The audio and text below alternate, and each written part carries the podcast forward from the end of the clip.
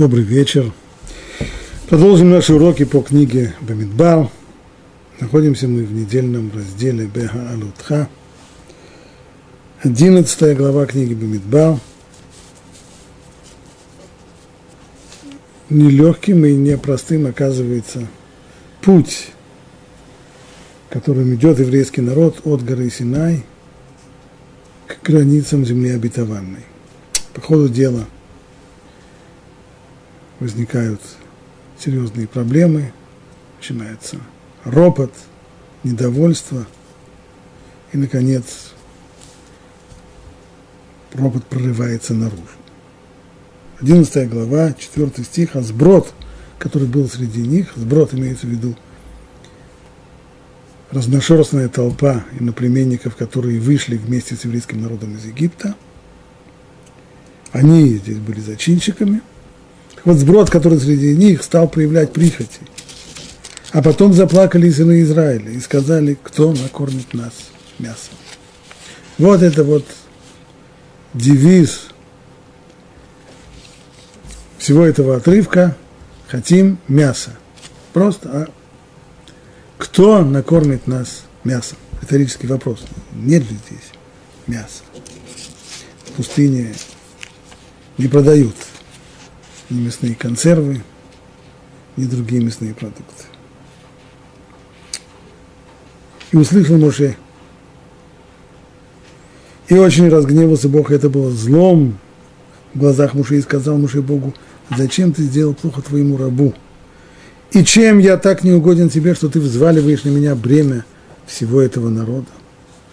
Разве я вынашивал весь этот народ в чреве, или я родил его, что ты говоришь мне, неси его на руках – как носит грудного младенца в страну, которую ты клятвенно обещал дать его отцам.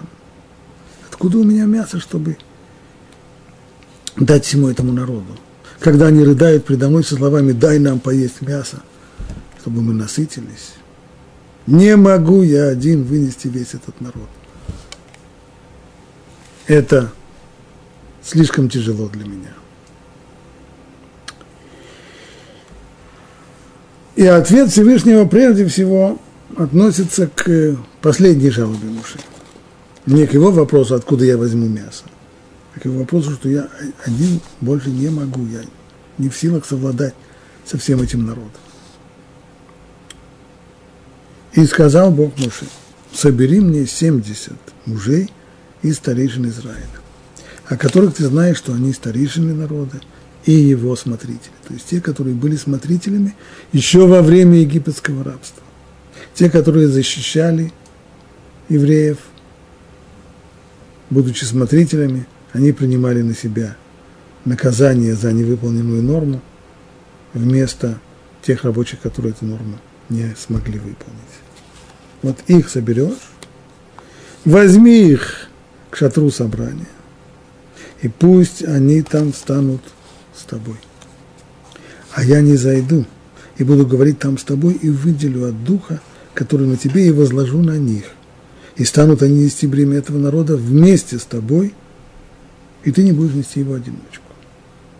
То есть рядом с Моше возникает совет старейшин, совет из 70 старейшин, который в дальнейшем, в античную эпоху, получит греческое название Санедрин – совет старейших, буквально по-гречески. И шагом для, основным шагом для образования этого совета старейшин является пророческий опыт для них. То есть они должны пережить, должны реализовать способность быть пророком. Быть пророком не означает предсказывать будущее. Быть пророком означает иметь контакт с Всевышним, с своим, с самим Творцом мира. Вот этот контакт осуществится, когда все соберутся вокруг мешкана, вокруг соборного шатра, и Всевышний выделит от того пророческого духа, который исходит на Муше, который пребывает, точнее, на Муше, и от него он эманирует, снизойдет к 70 старейшинам. И они тоже будут пророчествовать. Это что касается последней просьбы, последней его жалобы. Трудно ему одному нести бремя всего народа, будет ему помощь. Совета 70 старейшин. Но что касается первой и основной-то жалобы, откуда мне взять мясо? А народу скажи, продолжает Бог, осветитесь к завтрашнему дню, и будете есть мясо, как вы и плакали. Говоря, чтобы услышал Бог, кто накормит нас мясом. Просите мясо, мясо будет. Бог даст вам мясо, и будете вы есть. Но не один день будете есть, и не два дня, и не пять дней, и не десять дней, и не двадцать дней а в течение месяца, пока оно не упадет у вас носом и не станет для вас мерзким. То есть пока вы будете есть мясо, пока оно вам не опостылит. Это за то, что вы пренебрегли Богом, который среди вас и плакали перед Ним, говоря, зачем же мы вышли из Египта. Так есть обещание мяса, но обещание совсем не веселое, ибо понятно, что вслед за ним последует и кара. То есть само,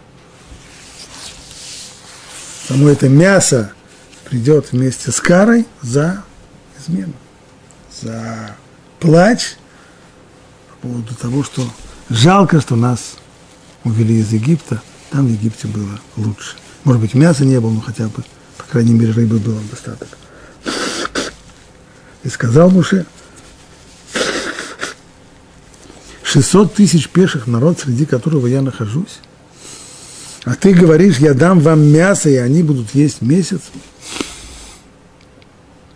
600 тысяч – это только 600 тысяч пеших имеется в виду взрослых мужчин. А так народ, э, это будет больше двух миллионов людей, может быть и под три. На весь этот народ мясо? Да если овец и коров зарезать для них, будет ли этого, для им, будет ли этого им достаточно? Если бы все рыбы собраны были для них, будет ли им до, достаточно? И сказал Бог Муше – разве оскудеет рука Божья? Вот теперь ты увидишь, сбудется мое слово или нет. Диалог этот представляется, мягко говоря, странным. Муше все время напирает на то, что так много людей, значит, так много мяса нужно. Ну, если бы разговор шел о подвозе мяса поставках мяса в Синайскую пустыню, действительно, это проблема сложная. Трудно привезти из Египта или еще из каких-то мест в Синайскую пустыню мясо для того, чтобы досыта накормить им миллионы людей. Но речь здесь идет же не о том, Всевышний пообещал мясо. И как он сам говорит, а что, разве оскудеет рука Божья? Это у человека есть ограничения времени, в пространство, ограничения в э, массе, которую он может нести. Но у Всевышнего, который создал мир, у него нет, он безграничен. И как он безграничен, так и возможности его безграничны. 600 тысяч людей, 600 миллионов, да хоть 600 миллиардов. Обеспечить им мясо не сложнее, чем создать мир – но ведь не может же быть, чтобы такие азбучные истины Всевышний должен был внушать Муше здесь в этом диалоге. Муше не был таким человеком, которому нужно было бы объяснять эти вещи, они кажутся простыми. Он засомневался, он утратил веру, безграничные возможности Всевышнего. Вот проблема, которая есть здесь в этом тексте. Раши в своем комментарии, от себя он ничего не говорит, он приводит три мнения трех мудрецов эпохи Мишны, трех Танаим, цитируя их слово в слово. И начинает он так. Это одно из четырех мест, в толковании которых Раби Шимон не был согласен с Раби Аким.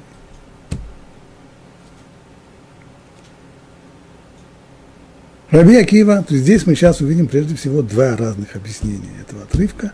одно объяснение Раби Акива и другое объяснение Раби Шимона. Начинаем с Раби Акива, ибо Раби Шимон был учеником Раби Акива. Итак, Раби Акива говорит, 600 тысяч пеших, а ты сказал, я дам им мясо, и они будут есть целый месяц. Если овец и коров, сказано, если овец и коров зарезать, разве это им будет достаточно? Все в прямом смысле. То есть нужно понимать это в прямом смысле, как и написано. Разве им этого хватит? Вот в чем был вопрос, Пуша. Раби Шимон говорит, боже упаси. Нельзя понимать это так в прямом смысле. Ведь, конечно же, не приходило такое на ум тому праведнику. Да неужели тот, о котором написано «во всем моем доме доверенный он»? Ведь это сказано в конце недельного раздела этого Далатха. В следующей главе Торы. Всевышний сам, это не мы говорим, наше мнение о Муше, а Всевышний сам – свидетельствует и заверяет, во всем моем доме, быхон бы идти на Ивану, во всем моем доме доверенный он. То есть человек, от которого нельзя спрятать, что такое доверенный тот, кто, как в моем доме. Человек, от которого ничего нельзя спрятать, все, все, что есть в нашем доме, он все знает, что где лежит. Так как такой человек может засомневаться, что Всевышний при желании может накормить 600 тысяч людей мясом. Неужели тот, о котором написано во всем моем доме доверенный, он скажет, у Всевышнего не хватит для них мяса? Но на самом деле вот как следует понимать его слова. 600 тысяч пеших, а ты сказал, я дам им мясо, и они будут есть целый месяц, а потом их уничтожишь? Овец и коров зарезать для них, чтобы эта еда была для них последней? Да неужели такое во славу тебе? Моше не сомневается, говорит Раби Шимон, в способности Всевышнего накормить их мясом. Но ведь Всевышний сказал, что это не просто будет мясо. Это будет мясо вместе с карой. Или само мясо будет карой. Всевышний поразит людей, которые будут есть мясо. Муж понял, что они погибнут. Значит, что это будет? Это будет как прощальный обед человека, присужденного к смертной казни, которому при смертной казни дают возможность заказать в лучшем ресторане еду, которую он любит. Кстати, это совершенно принятая практика, действительно. В тех странах, в которых еще практикуется смертная казнь, осужденному на смерть обычно дают э, возможность хорошо и вкусно поесть перед казнью. Это принятая практика, но на самом же деле это же э, я не знаю, смешно, глупо, по крайней мере. Но если люди это делают, и если тюремному начальству или, или кому-нибудь это кажется как даже нормальным, но разве это в этом будет слава Всевышнего? Когда Всевышний дает благо – то это благо, оно есть благо. Чтобы благо обернулось для человека бедой, это не благо. Дать то, что Всевышний сказал, что он всех их накормит мясом, но это будет для них последняя еда, будут они есть мясо, пока не опостылит, пока носом у них не пойдет. И пока не умрут они от этого самого мяса. Вот это показалось Муше странным. Неужели такое во славу тебе? Разве говорят ослу, ты вот поешь, возьми ячменя, а потом мы тебе голову отрежем. Иными словами, если они уже заслужили наказание, то зачем перед наказанием кормить их мясом? Для чего это нужно? Что это за последняя трапеза?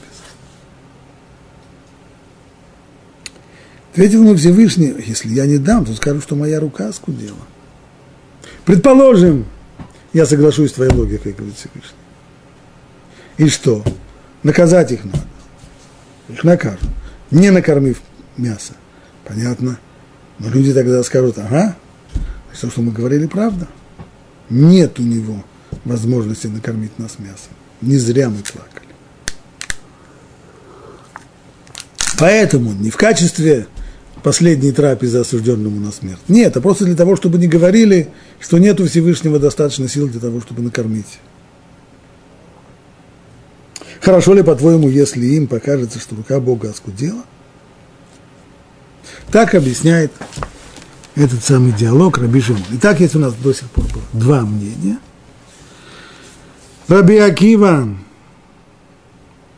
по словам которого нужно понимать этот отрывок просто, то есть, что действительно уже задает вопрос, как на 600 тысяч человек мясо –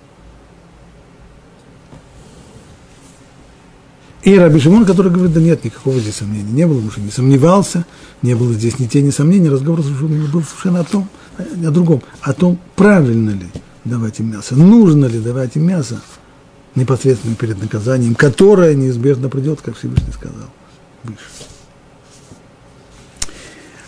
Но в дальнейшем Раши приводит еще и третье мнение. Мнение Рабан Гамлеля, сына Рабиуда Анаси. Тот говорит так.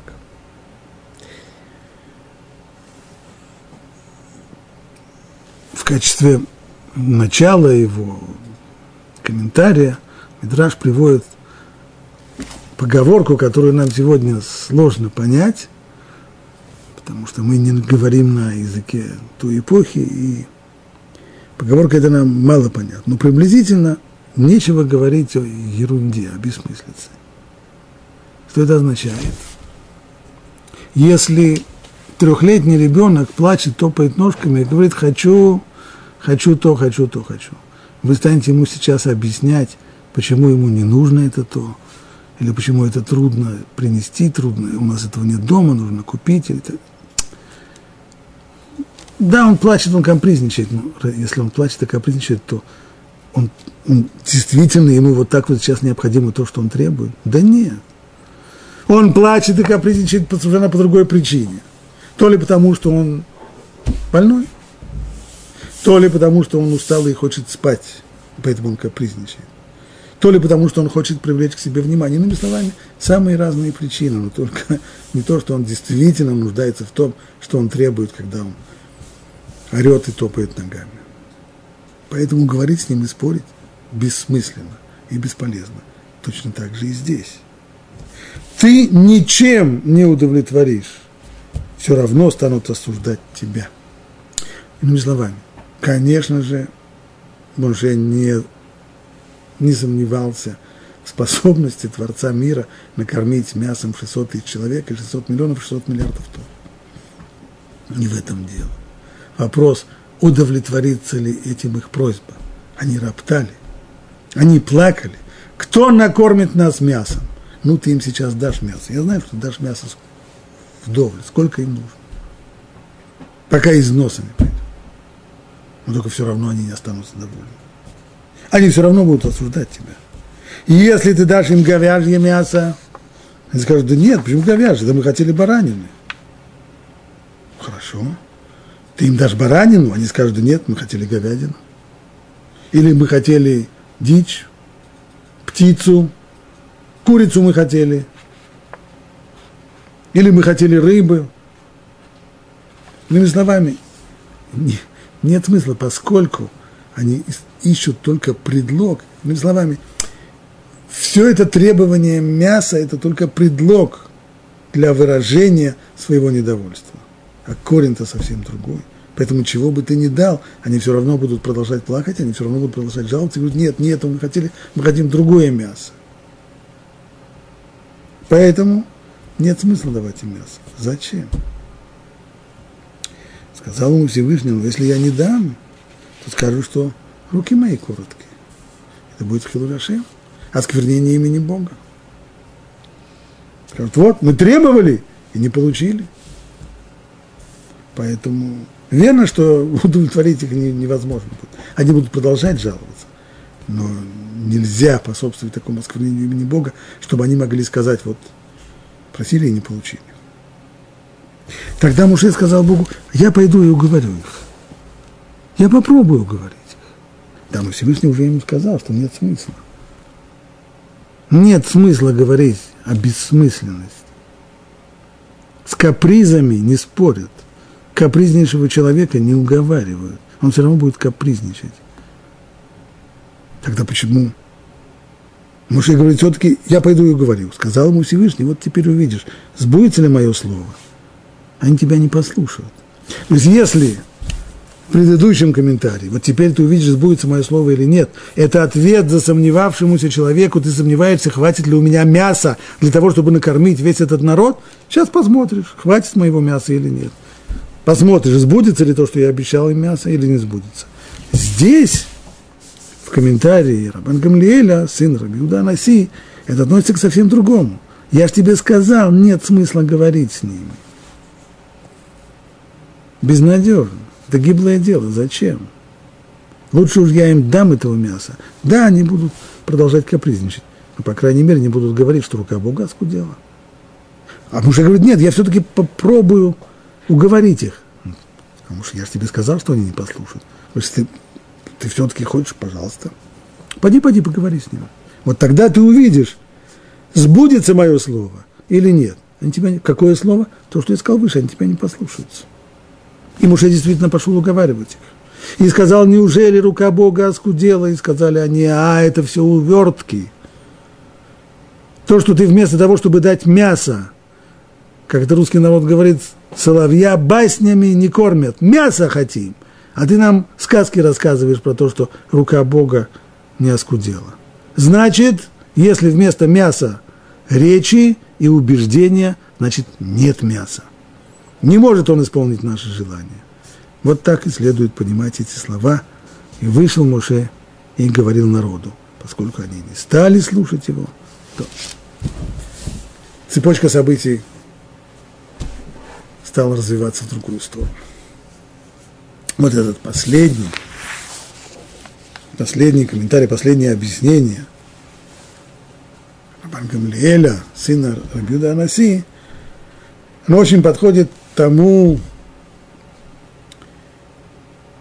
тем объяснениям, которые мы цитировали здесь на предыдущих уроках, которые объясняли всю логику поведения еврейского народа пустыне – когда началось все с отхода от горы Синай,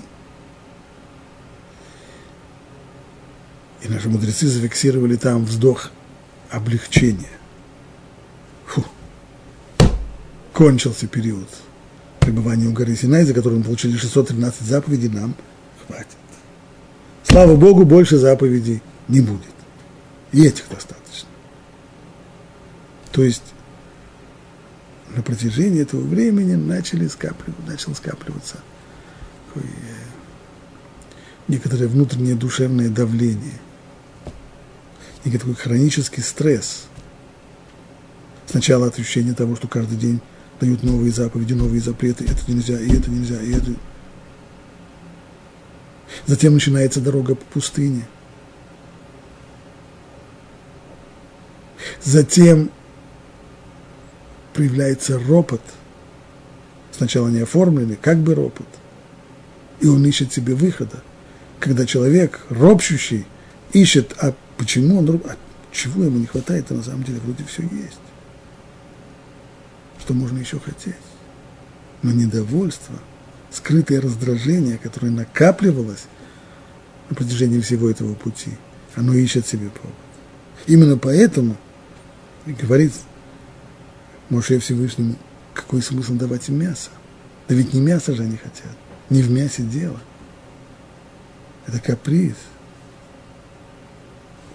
Им трудно жить сознанием такого большого количества заповедей. Еще то, что они жаловались, почему они хотели мясо вместо манна. Ведь есть же ман, который они получают каждый день. Небесный хлеб, да. Но жить с этим маном – это жить под ощущением постоянного наблюдения, ажгаха, постоянный контроль. Когда каждое слово и каждое, каждый поступок, который человек совершает, он тут же отражается моментально. Сегодня ман падает человеку у входа в шатер, а завтра Завтра он сказал какую-то гадость, глядишь, приходится уже искать на соседней улице. Жить с ощущением, что все, что ты делаешь, видно. Все, что ты говоришь, слышно. Это очень непростая жизнь. Жизнь, которая накапливает такой хронический стресс. И вот он прорывается. Поэтому, говорит мой мужей, нет смысла. Зачем их кормить мясом? Ну что, Всевышний возражил? Ты прав, с одной стороны, но с другой стороны нельзя допустить, чтобы они сказали, что вот рука Бога оскудела. Поэтому мясо будет. Но сначала, поскольку все попытки уговорить народ отказаться от своего требования мяса ни к чему не привели, то переходим к следующей стадии плана. А следующая стадия плана была созыв, еще до того, как получится мясо, до этого Всевышний сказал созвать совет старейшин.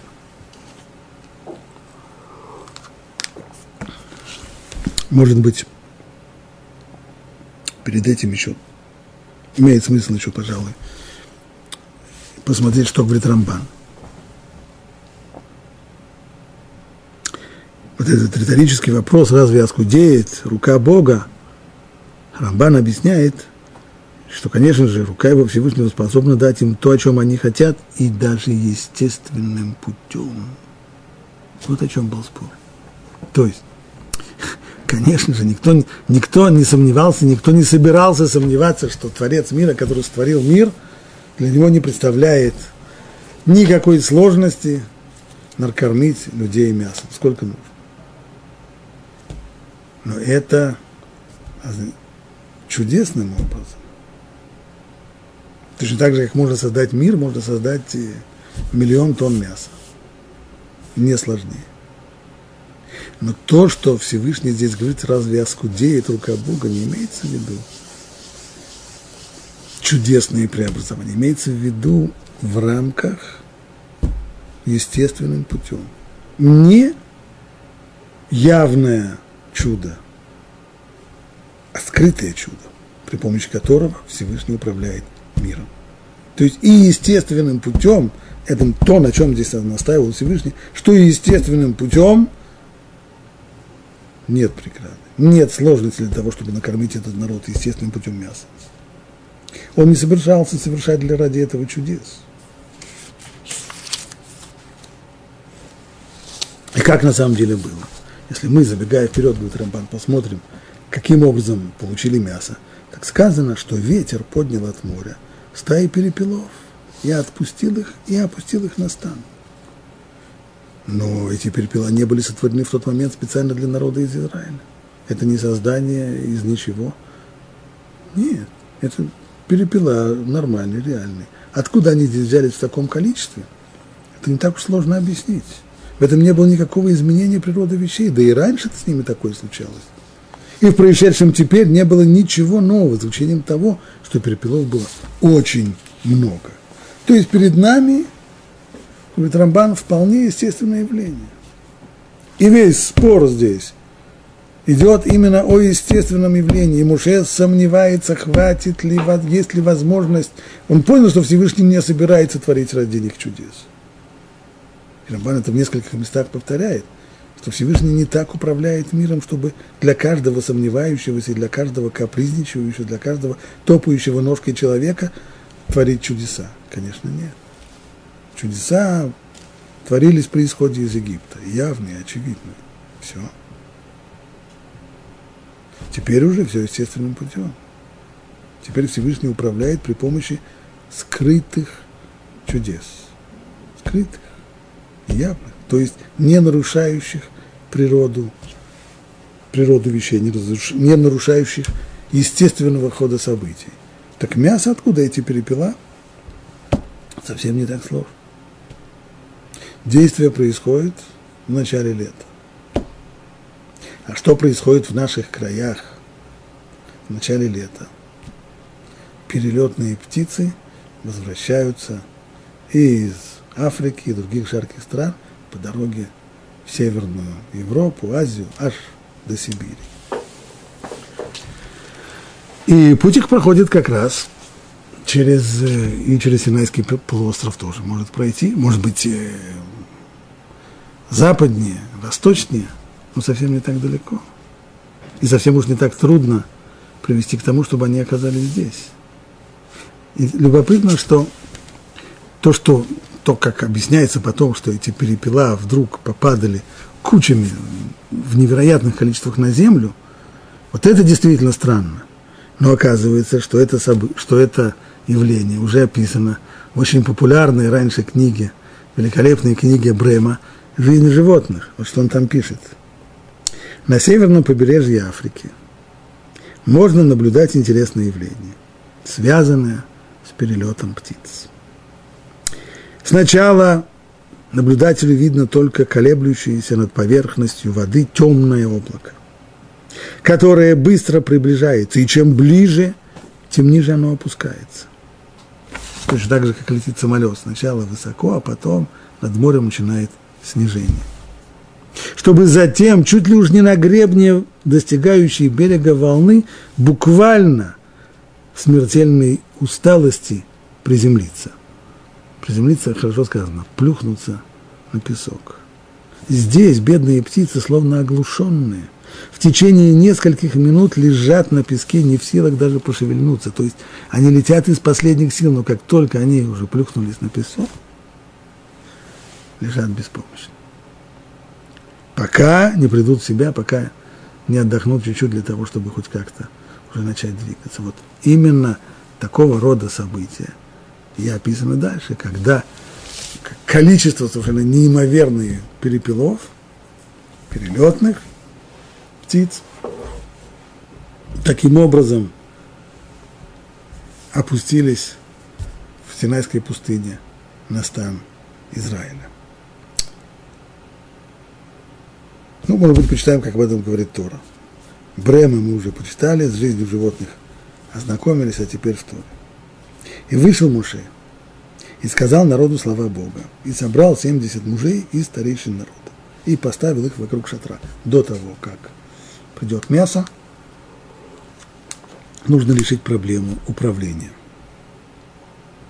И сошел Бог в облаке, и говорил с ними, и выделил от духа, который на нем, на Муше, и возложил на 70 старейшин. Уже говорили об этом это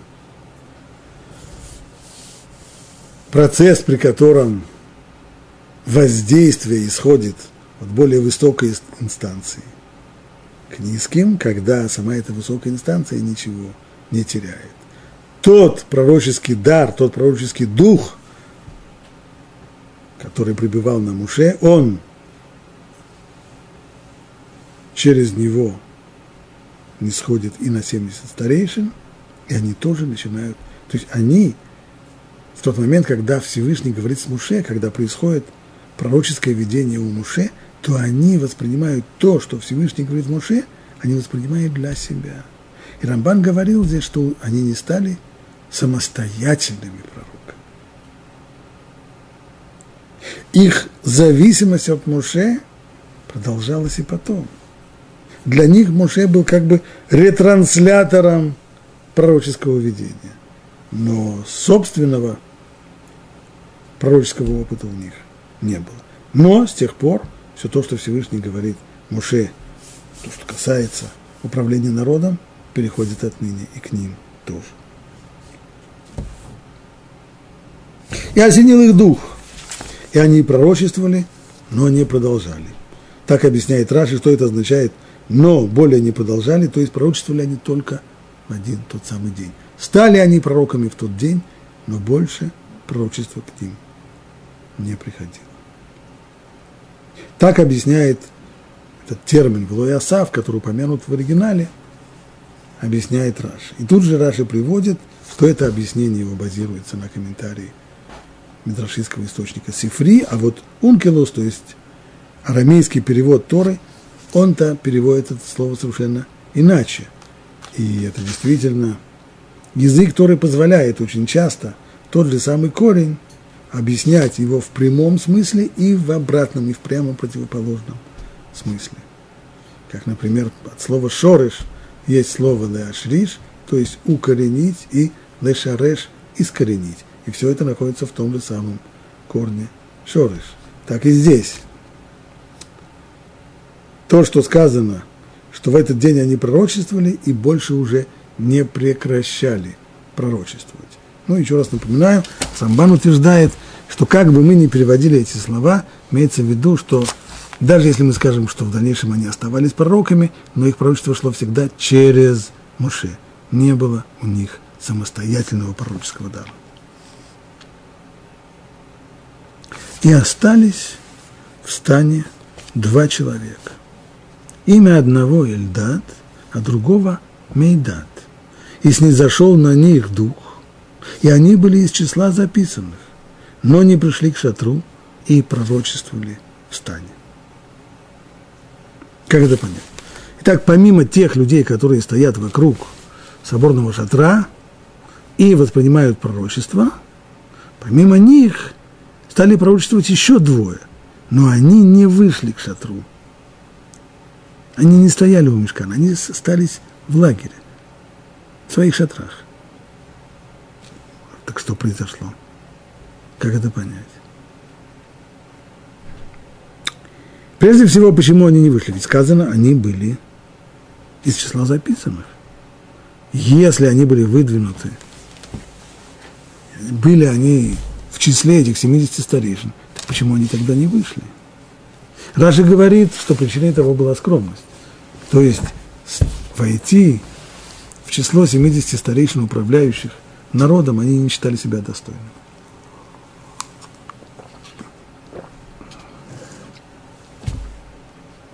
Но пророчество это не помешало.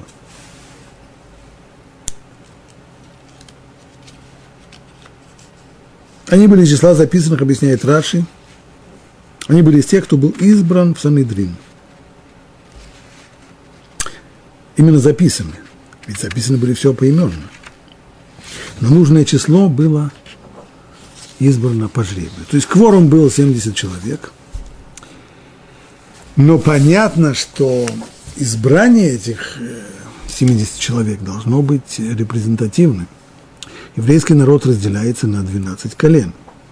И, скорее всего, правильным бы было выбирать нужное количество старейшин, снова из тех, Всевышний говорил, что должны быть только те, которые были надсмотрщиками еще в Египте.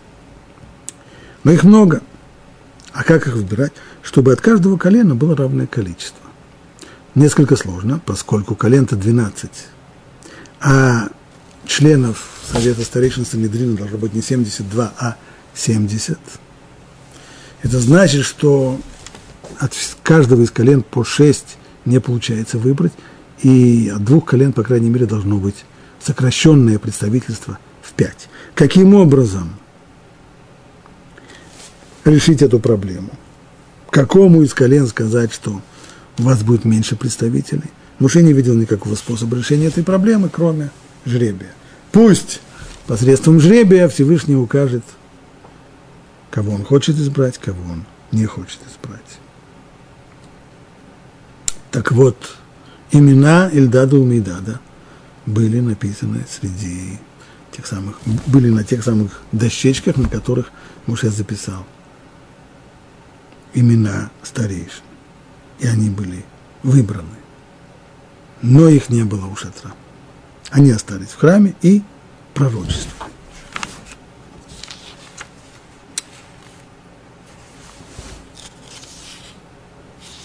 Читаем дальше по тексту. И прибежал юноша и сообщил об этом Муше. Муше в этот момент находится за пределами стана, он находится у шатра собрания, там же находятся остальные старейшины, происходит пророчество. В этот самый момент запихавшись бежит юноша и докладывает о том, что Ильдад, Умейдад пророчествуют в стане. Что такого страшного?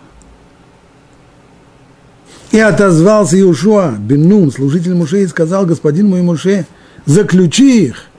Что заключи их? В тюрьму. За что? Муше молчит, кстати. Вместо Муше на слова гонца реагирует его служитель Иошуа бен Нун. И сказал ему Муше, уж не за меня ли ты ревнуешь? Пусть бы весь народ Бога был пророком, если Бог озенит их своим духом, и ушел Муше в стан. Он и старейшины Израиля. Так. Как понять столь резкую реакцию Шуабенун, чем, чем провинились Эльдад и Мейдад, что они пророчествуют станет. В конечном итоге они, пророчество с них не зашло. Пророк-то пассивен в процессе пророчества. Не он выходит на, на, на связь, не он заказывает себе пророчество. Оно не сходит на человека, он здесь совершенно пассивен. Так в чем же дело?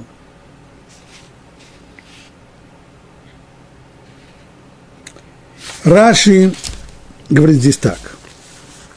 Во-первых, слово «клаэм», которое упомянуто в тексте, который мы перевели, «заключи их», и от этого слова действительно, корень которого «хав ламедалев» происходит в современном жаргоне ивритском слово «келет», что означает «тюрьма», то есть лихно это означает человека заключить так, чтобы он оказался в ограниченном месте. Поэтому мы и перевели это, что Юшо потребовал их э, тюрьму. Я на самом деле немножко странно. Обычно, если мы проходим через всю Тору, да и большую часть книг Танаха, то такое наказание, как тюремное заключение, практически его почти, почти нигде не упоминается. Смертная казнь упоминается в качестве наказания, да. Но тюремное заключение – нет. Почему вдруг здесь так? И Раши приводит слова мудрецов, которые говорят, что это слово нужно понимать иначе. Не заключить их в темницу, не посадить их на губу. Имеется в виду другое. Нагрузи их делами общины, и они уже угаснут сами по себе. А, они пророчествуют? Скажи, вот замечательно, замечательно. Выдвини их на должности – важные в управлении. И тогда они зачеркнут сами по себе, как любой человек, который занимается делами общины. Он постоянно выслушивает просьбы, жалобы, занудства. Он постоянно должен бегать, искать для кого-то денег, для кого-то материальной помощи, для кого-то душевной помощи. Такой человек, духовное развитие его остановится. Быть пророком – это значит быть человеком – мощнейшей, сильнейшей духовности, но человек, занимающийся нуждами общины, на это будет не способен. Поэтому вроде как получается по этому объяснению, что Иушуа бен Нун здесь возревновал к Муше, что как это так, вот пророки есть Муше, он настоящий пророк, а здесь есть еще люди, которые тоже называют себя пророками и пророчествуют на самом деле, так надо сделать так, чтобы они перестали пророчествовать. Как? Взвалить на них э, нужды общины, и они уже перестанут пророчествовать. Но опять же не ясно,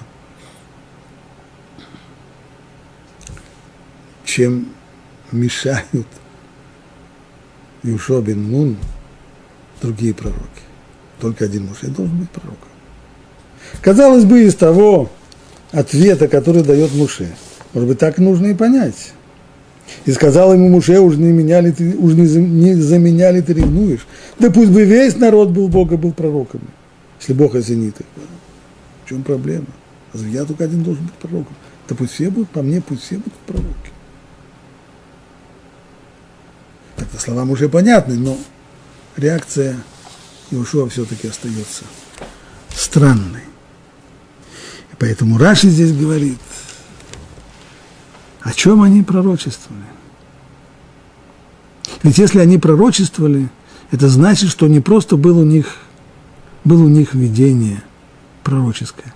Это значит, они о нем и рассказали, о том, что Всевышний им поведал в этом видении. Что же он им поведал? Говорит Раши, другое толкование, заключи их в тюрьму потому что они пророчествовали, Муше умрет, а Иошуа Бен его служитель, введет народ Израиля в землю обетованную. Так два объяснения дал нам Раши. Первое объяснение, по которому выходит, что Иешуа бен Нун возревновал, ему казалось неправильным, что есть еще пророки помимо Муше, поэтому предложил взвалить на них общественные нужды, и они уже тогда зачахнут сами по себе. Мы сказали, это не очень ясно, почему это ему мешало, ведь 70 старейшин они и должны были стать пророками. А вот по второму комментарию Иушуа потребовал уже действительно попросту посадить их в тюрьму. За что? И тогда здесь состав преступления очевиден. Они пророчат, не состав преступления, я точно сказал, но необходимость их запереть на засов, очевидно, они деморализуют народ страшным образом. Они утверждают, что Муше умрет, а он, Иушуа, станет преемником Муше и поведет народ в землю обетованную. Как же так? Да ведь это же две составные очевидные были. Муше вывел их из Египта, он должен привести их в землю обетованную. Как это может быть так, что он умрет? И что-то не так. Что-то неверно, что-то неправильно. Нельзя, нельзя слушать такие речи. Поэтому все, что можно сделать, это только запереть их.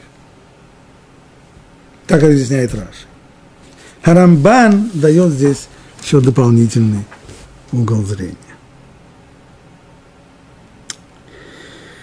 Этот призыв Иошуа, пишет Рамбан, заключить их, был связан с тем, что когда Муше передавал слова Бога народу, Всевышний выделил от духа, который пребывал на нем, то есть на Муше, и осенил им старейшин, которые собрались к Муше в шатер откровения. Но те, которые не явились в шатер, сказали, что из избранных 70 старейшин двое по скромности своей постыдились выходить к шатру и остались в лагере. Тем не менее, вели себя так, будто и они осенены пророчеством. Как ведет себя человек, осененный пророчеством, ну, это приблизительно люди представляли. Но только нельзя же никогда понять, человеку неискушенному, по крайней мере, человек на самом деле находится сейчас в момент пророческого видения, или он изображает это. Или он попросту копирует внешние проявления пророчества. А может быть еще и третий вариант. Может быть еще и лжепророчество – как часто объясняют в различных книгах, что многим духовным явлениям соответствуют явления с другой стороны, с обратным знаком. Итак, то, что происходит здесь, вполне можно было так себе представить. Всевышний сказал, чтобы старейшины забрались у шатра, и там он выделит от духа, который пребывает на Муше, и этот дух снизойдет на них. Там. А те, которые не вышли туда, откуда у них пророческий дух? И если они ведут себя как пророки, то, может быть, они лгут или еще что-нибудь похуже. Те, которые не явились в шатер, и тем не менее вели себя как будто и они осенены пророчеством, приступали тем самым повеление Бога. И поэтому Иушуа сказал Муше, заключи их, ведь, возможно, лживый дух исходил из их уст, и дух скверный говорил через них. Поэтому необходимо поместить их в темницу, как людей, которые выдают себя за пророков. В действительности, Рамхаль в книге Дер Хашем, в третьей части, в которой он говорит о пророческом духе, пишет об этом самом лжепророчестве. И в ряде глав Танаха описываются явления лжепророков. И это не были просто люди, которые дурачили других. Это не были просто шарлатаны. Нет, это были люди, которые верили, что они пророки, но только дух, который снисходил из них, это был дух лживый, то есть антипророческий. Дух, который создавал у человека иллюзию того, что он сейчас переживает пророческое видение, а на самом деле он видел ложные картины. И было такое явление. Так если они находятся здесь и как бы пророчествуют, так, наверное, это ложный дух, ведь они не вышли туда, где должны были стоять и где должны были получить истинное настоящее, настоящее пророчество. И людей, которые выдают себя за пророков. Понятно, их нужно но Моше по своей скромности ответил ему, да пусть бы весь народ Бога стал пророками, если Бог оценит их своим духом. Ведь если Бог оценил своим духом без того, чтобы отделять от духа, пребывающего на мне, ну, да пусть так произойдет со всем народом Израиля. В чем проблема? Для духа есть какие-то ограничения. Из-за того, что они были там в, в, в, в лагере и не вышли к соборному шатру из-за этого. Разве в этом проблема? Да пусть будет так. Если они действительно пророки, пусть будут все пророки. Это объяснение Рамбана. И тут же он переходит к объяснению, которое дает Талмуд. А из слов наших наставников в Талмуде следует, что в народе Израиля был обычай, согласно которому никому не следовало пророчествовать в том месте, где есть пророк более великий, чем он. То есть, точно так же, как в дальнейшем в области мудрости – всегда были учителя и ученики, также во времена, когда существовало пророчество до разрушения первого храма, были крупные пророки, а были бней аневиим, то есть ученики пророков, которые учились, учились развивать свою личность для того, чтобы быть достойными пророчества, учились воспринимать пророчество, учились его объяснять, передавать. Но они были учениками пророков. И было принято, что в присутствии настоящего большого пророка ученики пророков держат язык за зубами и не пророчествуют. И так сказано в трактате Санедрин.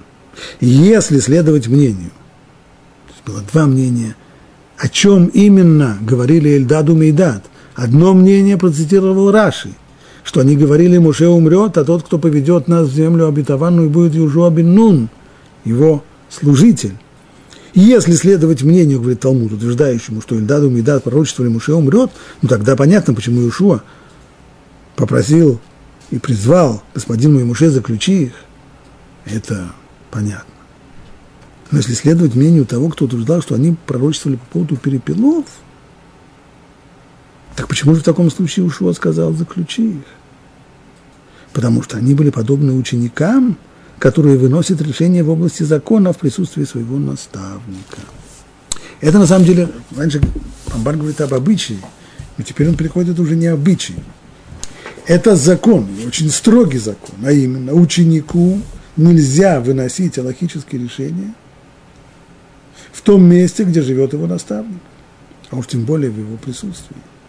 И если учитель и ученик сидят в Бейт-Мидраше, и подходит человек и задает вопрос, и ответ уже на кончике языка у ученика, он должен прикусить себе язык и промолчать.